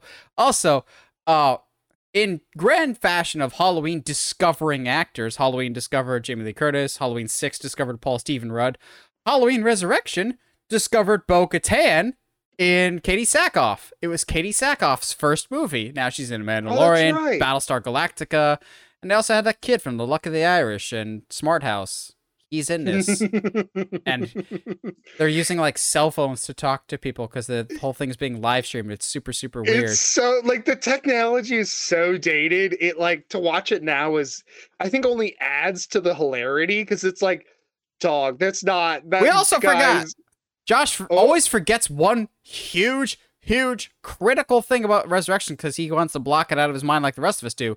Uh, the reason Resurrections is important is it definitively killed Jamie Lee Curtis's Laurie character. Oh my gosh! Yes. See, Because Josh goes back to the mentally bro-. Josh mentally blocks Oh it out whenever he thinks about Resurrection.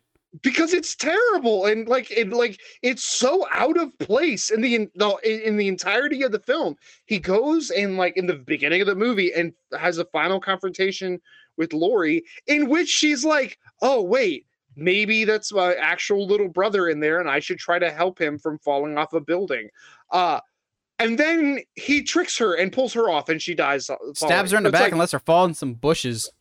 like She goes out like a What? pansy. like what is this this is stupid okay I'm not opposed to Laurie dying, but kill her off in a good way, not stabby stab fall fall into some bushes as you're escaping Oh, your mental hospital. After after all this time, with everything that Michael and I have been through, She kisses just- him. Yeah, and it's like maybe my little brother's still in there. Dog, you have never thought that your little brother was in there. Were you just trying to get rid of of, of Laurie for no reason? Because Jamie Lee Uh, Curtis but then like the rest did of the not want to be in this great. movie. Yeah, no, you can tell that she, She does not. legally had to be in it, and that was the only reason she was in the movie at all. Uh, Yeah, But yeah, Resurrection killed the Halloween franchise for a very long time. Uh, but we'll we'll talk about that later. So fast forward, now rewind all the way back. Uh, I believe it was 1983 or 1984 to Halloween 3, Season of the Witch. There's only one movie in this timeline. It's Halloween 3, Season of the Witch. Um, this timeline does not go on very long. It should have. Y'all didn't see this movie in theaters and y'all were pissed about it. And I get it. If it was just called Season of the Witch, which is actually a movie that already exists, um, I think a lot more people would like this. But given it was called Halloween 3 and there's no Michael Myers except for they're watching it on TV and certain actors that are in Halloween show up, like uh, Linda from the first movie that gets killed, the sheriff's daughter. She's in it and has kids. It's super weird because she was actually married to Tommy Lee Wallace, who was the production designer in the first movie, and I think would direct. such a weird film, honestly. also, uh, Jamie Lee Curtis is in it very, very, very briefly. She has a voiceover appearance uh, when there's like the curfew is now in effect. The curfew is now in effect. That's actually Jamie Lee Curtis's voice. I don't know why they decided to get her for this, but uh, so basically, the John Carpenter ran out of ideas to do with Michael Myers, so they're just like, you know what? Halloween is a holiday as well. Shocker, I know. So they're like, let's just make anthology movies about Halloween the holiday. So that's what this was, was an attempt at anthology style, not necessarily trick or treat, because those are multiple in one. This was one self-contained story about a a really bad alcoholic washed up deadbeat dad slash doctor that witnesses a murder one day of a dude basically setting himself on fire and blowing up a car after he just killed somebody. So he and a daughter of the guy that just died go on this like journey to figure out what's going on in Santa Mira. Uh, so they drive down and they visit the Silver Shamrock Mask Factory. God, that jingle's gonna be stuck in my head until Christmas, I swear. Um, so basically, this guy named Conal Cochran is making these masks for children, and they're all gonna be at this big giveaway at Halloween. They're gonna watch a Halloween movie. And during that time, there's gonna be a special commercial with a big, uh, the big giveaway. And so he's making these special masks, and there's this other family visiting the mask store with, um, oh gosh, mustache discount Tom Selleck, Tom Atkins. Uh, Tom Atkins is there. Jeez. He, he kinda- he's in other stuff, but uh, he just kind of looks like they couldn't get. I know Tom Atkins is great. Don't kill me. I think he was in Drive Angry. I think he was. I wouldn't doubt that at all. So this other family, that at all. this other family is the quote unquote test family. So the kid puts on one of the the masks. He's super excited. The family's watching the commercial when all of a sudden the kid starts touching his face and grabbing his face, and his face. He's wearing a pumpkin mask. His face actually starts to become a rotting, disgusting, actual pumpkin that's melted onto his face, and his face becomes a portal to hell. Live snakes and live insects are crawling out of his eye sockets and his mouth and his ears, and he is still alive and twitching. It is revealed that Conal Cochran and all of his robot clone minions, yes, this is a Halloween movie, are like lords of evil and mischief, and they stole Stonehenge to perform old mystic rituals to basically turn a whole bunch of kids evil. It sounds ridiculous and it is ridiculous. It's like a Twilight Zone episode gone wrong. This is the this is the the actual Despicable Me uh, three uh, tr- plot. Is they steal Stonehenge to create interdimensional hell portals. yeah, they basically they steal Stonehenge, eh, which it's never explained how they stole Stonehenge. They just stole Stonehenge We into are their underground Stonehenge. uh, stole Stonehenge to put it in their underground facility to perform old Celtic magic and basically rid the world of kids or something, or like make Halloween about the trick part and trick or treat again. So it ends with potentially some kids all becoming whatevered.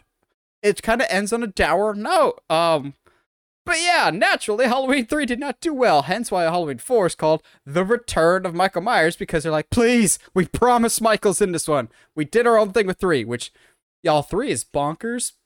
I love it so much. It's probably the most Halloween of all of the movies. Like, the holiday is so prevalent in the movie. Uh, but yeah. Rewind, no, fast forward to 2007. Linkin Park is everywhere, except in this movie, apparently as we get Quite literally, actually. Rob Zombie's Halloween. Okay, okay. Let's be honest though. The first one is watchable. Not good, but watchable. But watchable. when it comes to Rob Zombie movies, if I have to, like gun to my head, the first Rob Zombie Halloween is probably the, the Rob Zombie movie I would watch if I had to watch a Rob Zombie movie. Not saying much, uh, but choices are made in this movie. They're like, uh, but if you show the origin of Michael Myers, doesn't that make him less scary? Yeah, no duh. Michael's not scary in this, and also the he, Rob Zombie doesn't know how to use the Halloween music. There's a, literally a time when there's a parent teacher conference and Michael runs away from the parent teacher conference. When he's running away from the parent teacher conference is the first time we hear the Halloween music. I'm going, he's gonna murder someone in about like two minutes. Why don't you use the music there instead? because this is the build. This is the he actually killed someone that night. We just didn't see it. It's all American Psycho out here, dog. You just didn't. It happened off camera. Uh, uh, He literally kills Junie from Spy Kids, who's a little twat in this. You know, ah, Daryl. I love me some Daryl. Mr. Meghan Trainor nowadays. Um, God, what a guy! What So- a guy! he basically kills his whole family. Although, although Rob Zombie's Halloween has one of my like unintentionally hilarious moments of uh, in the original Halloween, Michael kills his sister after she hooks up with some other guy. Same thing with the Rob Zombie one, except it's Rob Zombie, so it's a lot more graphic. So he kills the boyfriend. She start he starts to go after the uh, his older sister.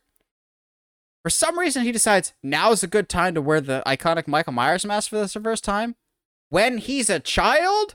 So you have child body with regular adult size mask. So it looks like little per like if Wee Man played Michael Myers chasing someone. It is the most unintentionally funny thing. Like they're trying to make it scary, but here comes three foot six Michael Myers with a huge freaking head chasing after you. they put on big head mode. That's exactly what happens. oh no, But then that's not that's not the move, dog. and then the second half of the movie happens, and the last 45 minutes is just a sped up version of John Carpenter's Halloween. It's just the same thing over and over again. However, this time, um, one of the friends of Laurie is played by Danielle Harris. You know, Jamie Lloyd from all the way way back when in Halloween 4 and 5. That was a nice tip of the cap. Um, also, I saw on today that they're having the uh, Halloween Ends like premiere, and Danielle Harris was on the red carpet. So good for her. I hope that she hasn't been totally burned. I know she wanted to come back for the Blumhouse movies, but it logically doesn't make sense. And we'll we'll talk about that in a little bit. Why? Uh, any other thoughts on Rob Zombie's Halloween, Josh? nah, dog. It's just hard to watch. It's somehow like more violent, but like not, but like less watchable at the same time. Oh man, like at least in in Halloween 2018 and Halloween Kills, like it's definitely violent, but like it's watch like you can tell what's happening. that's that's the big thing. But before we get there, we gotta suffer through and y'all can't convince me otherwise. The worst Halloween movie in the entire frickin' franchise. Rob Zombie's Halloween 2. So Halloween 2018, uh, we're just no, there's Wow. Oh, oh, we're just skipping. Okay, cool. I want I'm, to, okay but there's so I'm much. okay with that. There's so much to dissect with Rob Zombie's Halloween 2 of just why, why, why. So as we talked about earlier, the original Halloween 2 from 1981 was a direct continuation of the original Halloween, like takes place minutes after. Rob Zombie's like, that's a cool idea. Let's make that a dream sequence at the beginning of the movie. So like they do, they Laurie's stuck in the hospital, whatever else. Except this time, Michael kills everyone, including Laurie. Psych. It was a dream sequence the entire time. So the first 20 minutes you spent watching this movie were a waste of time and a waste of Viola Davis for some reason being in this movie. Uh, random appearance from her. But in reality, Laurie Strode is so emotionally traumatized from the events of the first movie that she's just psychotic. She is um She just doesn't exist. she she's not too dissimilar to um oh Kurt Cobain's wife. What's her face? Um Oh, Courtney. yeah, Courtney she's very Courtney Love and Rob Zombie's Halloween 2. Her therapist for some reason though is Margot Kidder from the original Christopher Reeve Superman movies, which is the weirdest bit of casting. Uh Danielle Harris is in Halloween, Rob Zombie's Halloween 2, and honestly gets the most brutal and uncomfortable death in the entire Halloween franchise, and I'm including the one from Halloween Kills with the staircase. This one's uncomfortable because it's Michael brutally killing her while also having flashback scenes to her as a child actor from Halloween 4 and 5. So they're like, here, you know this character you love? Watch her dying as an adult. Yeah, it's a different character. Does this make sense? Is this just a cheap emotional ploy?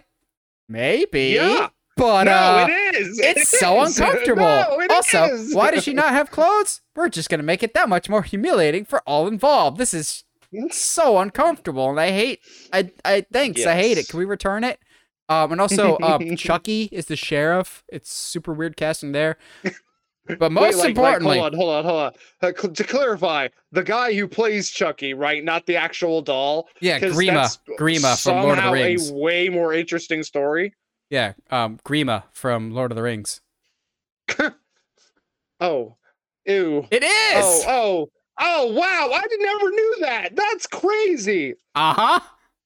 That makes so much sense. Wow. All right. Well, connecting those dots, that's great. But so, Rob Zombie's Halloween 2 is also famous. Wait, hold on. We're not done. It's, We're no, not done. sorry.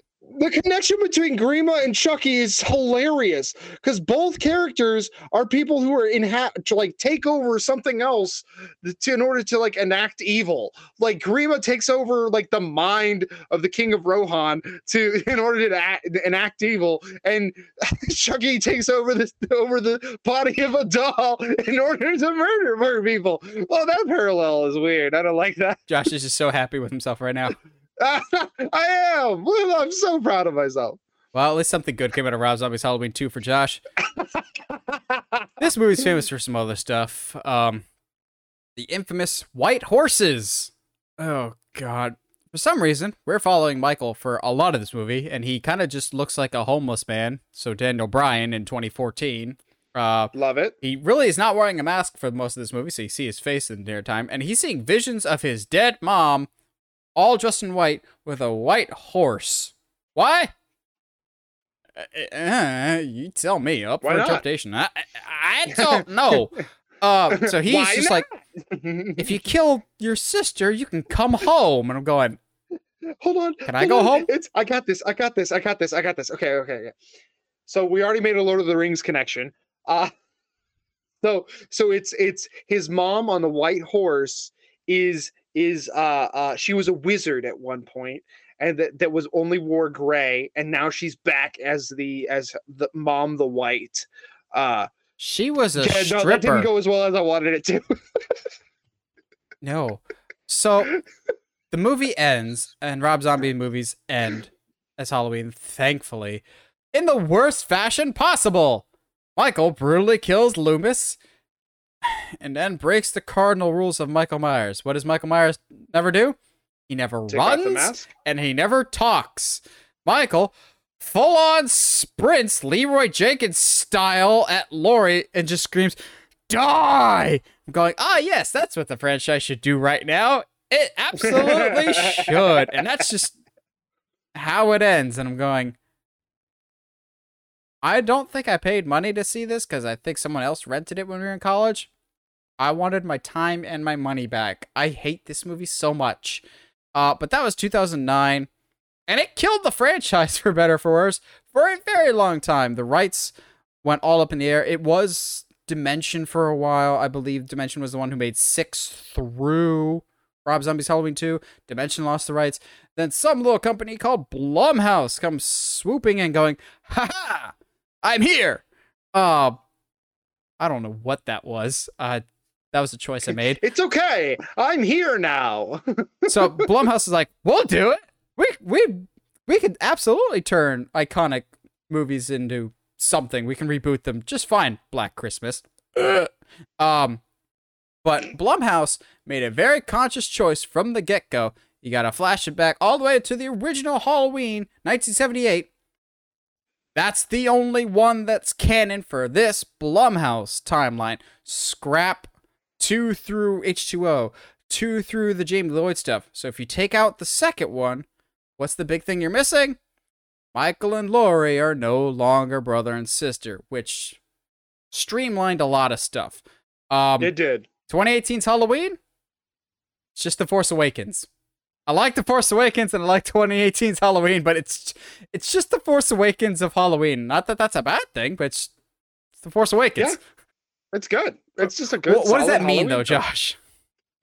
it means like just basically retreading the first, but reestablishing everything that that needs to be reestablished. So I mean, yes, the first one is exact is the only thing that, that exists. So technically, this is Halloween two now, um, which it absolutely just kind of it doesn't rehash. It just kind of uh, follows the same uh follows the same the same story arc as I, guess as you could say. Uh, you know, Jamie, uh, not Jamie. Well, I guess Jamie, yes, but uh, Laurie, Laurie is older now. She, there's a lot of family issues going on because of the events of the first film, um, and they use, like you said, like making two through H2O not exist just helps this movie so much because it just so like you know I, I it's been a while since I watched it, but like having Laurie be older, having her family just not like understand why she can't get over her trauma, uh, but then just it it just kept keeps on it, it it reestablishes the the Halloween kind of uh lore it is reestablishes what michael's good at what laurie's good at. It actually turns laurie into this actually really really interesting character and it's actually like an actually like fascinating protagonist of like uh, that just was not at all present in any of the previous films. She becomes the Loomis, essentially. Uh, i mean like essentially yeah but like They try and set up a new Loomis, but at least for me, who had seen all the Halloween movies, I'm just going, that's not a Loomis. That's a trick. And sure enough, Dr. Sartain and Halloween. Oh boy, that was a still to this day a very controversial character. I I hated the Sartain character, the and the subplot of that of like the the mask is the power. Let me wear the mask, and also I'm gonna stab this guy in the neck and run over him with my car. But come the next movie, he's totally fine. Um, Yeah. oh, also, the way Michael dies in the previous movies, uh, H2O he gets his head chopped off. Resurrection, he gets electrocuted in the balls and set on fire. Um, Rob Zombie's Halloween, I think he just gets shot a couple times, and then yeah I don't care about Rob Zombie's Halloween 2 to care. Uh, but 2018's Halloween, it's basically the original, just Force Awakens with some slightly new characters. Andi Matichak is a great addition as Jamie Lee Curtis's um, granddaughter. Karen Strode is also in the movie.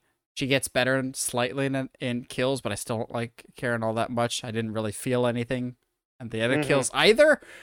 Uh, but the end of Halloween 2018 is the rematch of the century. If you don't ignore, if you don't acknowledge the one 20 years before with H2O, which is also the rematch of the century, or Halloween Ends, which is the other rematch of the century. This matchup's been. It, Laurie versus Michael is the Brock versus Roman of the horror community. This is the last time we swear. Um, just just make yeah. it for real this time, guys. Uh, but basically, Halloween 2018 ends with Michael and Laurie fighting, and Laurie traps Michael in her basement and just like, yeah, this isn't a cage, it's a trap, and basically sets her own freaking house on fire. I'm going, oh, cool, he's gonna die this time because fire is super effective, as we learned from Halloween 2, which is no longer canon. But in typical Halloween sequel fashion, we get to Halloween Kills, which was supposed to be 2020. That did not happen. Came out in 2021. Gee, I wonder why. 2021. and it starts with firefighters coming to Laurie's house. She's like, no, no, no, let it burn, let it burn. And they rescue Michael Myers. But Michael Myers don't want to be rescued. So he halogens some dude in the chin. And it's great. Uh, the whole killing a whole bunch of firefighters was a legit action set piece. Uh, but Josh and I actually saw kills together. So I know for a fact he knows what we're talking about for this one. Yeah, I mean, kind of. I mean, I've had you know concussion since then, but that's not the point. You've had a whole lot Um, less concussions though since. Fair. No, but yeah, it's uh I felt like the really good action set piece. And uh, what's interesting is it actually felt like an action set piece and not just like, oh, we have a monster here who's going to kill people. Like they they legit try to put up a good fight. Um and then after the firefighter, he Michael goes to probably to me one of the uh, uh second toughest kill to watch in the film, which is where he kills the two Oh, the elderly couple. that's um, uncomfortable. It is uncomfortable. Like, don't mess with that lady's drone. That's not fair. That's just let her have her fun. Uh everything about that scene um is fantastic in that it is like they actually legitimately fight they do the smart thing. I think one of them goes like tries instantly is like run i'll i'll you know i'll try to keep him at bay go call the police or something. Like actually like doing smart things in a scenario that's not just like oh the big guy in here what we gonna do?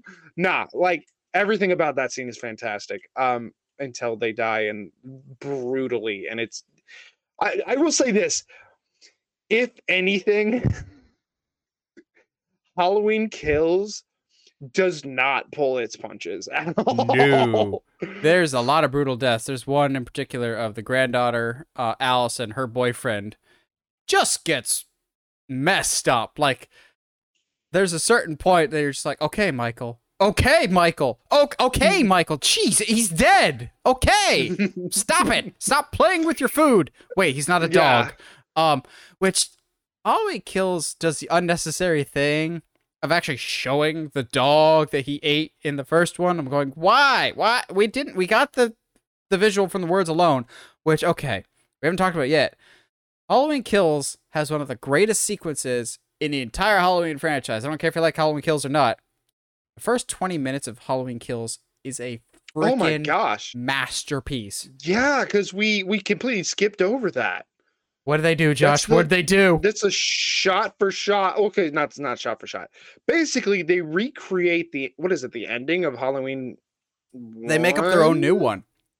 yeah they, so yeah, yeah, basically, they go Eh, back to 1978. They like they recreate the look and the feel of that original Halloween down to the, 100% 100% the too. Michael mask, how he walks. The Myers house is actually there perfectly. Like you went back in time and they went back to that original movie, but somehow, some way, they brought back the Dr. Loomis character because it makes sense because he was there that night. Obviously, Donald Pleasence died about 20 years ago, so they couldn't get him. The actor that they did get, oh my god.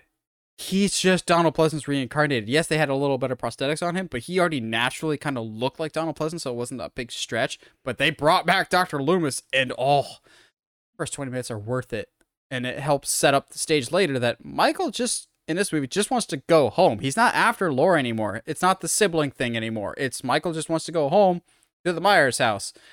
I will also have a soft spot for Halloween Kills as well because they brought back a lot of characters from the original Halloween. They brought back Tommy Doyle. Um, didn't end well for him. They brought back Lindsay Wallace, the other kid she was babysitting. She made it out okay. Sheriff Brackett, all these people from the original movie, and it was nice to see them like, ah, this feels like a proper Halloween sequel using characters that we know and love. Yeah. Granted, most of them die violently, and Michael absolutely wins in this one. Uh, kills Laurie's daughter in the process, but kills is is excessive. And if kills has any issue, it's being the middle part of a trilogy and not really knowing what to do with its time. So we get Mhm. to ends. Granted, we haven't seen it yet, but we know enough from the trailers that the real time difference has happened. So like this move ends will take place in 2022, not in 2018. So there'll be like a four year gap between Halloween ends, no, Halloween kills and Halloween ends, which I'm still uh, don't know how I feel about Well, that.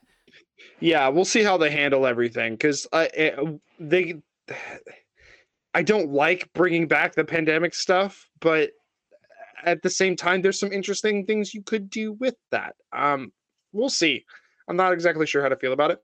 Yeah, I will say, Kills does a really good, like you said, and unfortunately is the middle part of the trilogy, but it kind of hammers home this idea that uh, you know mob mentality is an absolute thing and absolutely absolutely go after the wrong person multiple times just because they're just scared. Um, and instead of listening to the authorities and trying to give them some guidance and they end up actually murdering like a completely innocent dude so it's like well, that's what they I- had I- to do because evil dies tonight. yeah yeah evil evil needs to die tonight guys I don't Like- think we said it enough. Evil dies no, tonight. no, no. evil but uh, evil did die that night Yeah, Uh, Karen. Yeah that all all every all, all the people that actually th- that is the one thing that i do appreciate. It is anybody that was involved in accidentally quote unquote accidentally murdering that in- innocent dude they end up getting their comeuppance via michael later on. Um there's some kills in this film that don't quite like physically make sense. Like when he happens to open that door into that lady's hand and it happens to move her arm in a specific way so that she shoots herself on the head I was like, mm, all right, okay, whatever. Uh, but you know, it is what it is. Yeah, yeah. But there's a lot of a lot of really cool stuff. But like, I am going to be very, very intrigued to see how ends ends. Uh, what, what they end what they end up doing with everything because the trailers look great. It's still a little weird that the embargo, the review embargo, is still up. Yeah, that that's never a good sign. Like I'm I don't know, just a lack of buzz doesn't get me overly amped about this, but then again, when it comes to Halloween movies, I tend not to let the critics sway my opinion because critics the only one that they like is Halloween 2018 and the original movie. I'm going, "Screw you all, they're all fantastic except 5, 6 and the zombie ones. Uh we don't talk about those." Like I love the entire franchise. No, wa- even five and six, I'll still watch them every once in a while, just because I'm that I love the franchise that much. So even if the critics say it's bad, I'll be like, well, what's your barometer for that? Because like, is it dumb fun or is it just dumb? Because there's a difference. Like, eh. But I just more than anything, I just want resolution for this storyline. Like, Yeah, let Yeah. Laurie rest. Laurie's my favorite final girl in any horror franchise, but just let her rest. Whether it's rest in peace or just rest, rest, I don't care. As long as you do the character justice, that's all that matters. Just end this one out on a high note for crying Yeah. out loud. We've we've been through enough with the Halloween franchise. Well, what do you guys think? What are if you had to pick one specific Halloween timeline as your favorite or the best, what would it be? Would it be the Blumhouse era, uh, the Jamie Lloyd storyline, the Michael versus Laurie storyline, including H2O? Let us know in the comments below. What's your favorite Halloween moment? Let us know that as well. We always like hearing from you guys. Busta Rhymes. Huh? Busta Rhymes, without a doubt. If you haven't already, subscribe to us on whatever audio platform you're listening to us on, whether it's iTunes, Spotify, Google Podcasts, YouTube, And if you haven't already, subscribe to us on YouTube. Help us get to 700 subscribers. Again, we're only eight subscribers away from 700. Help us get there before the 200th episode. And again, right around the corner from the 200th. Really excited for you guys to hear that one. Make sure that you spread that to all your movie friends. And as always, stay sharp, movie guys and gals.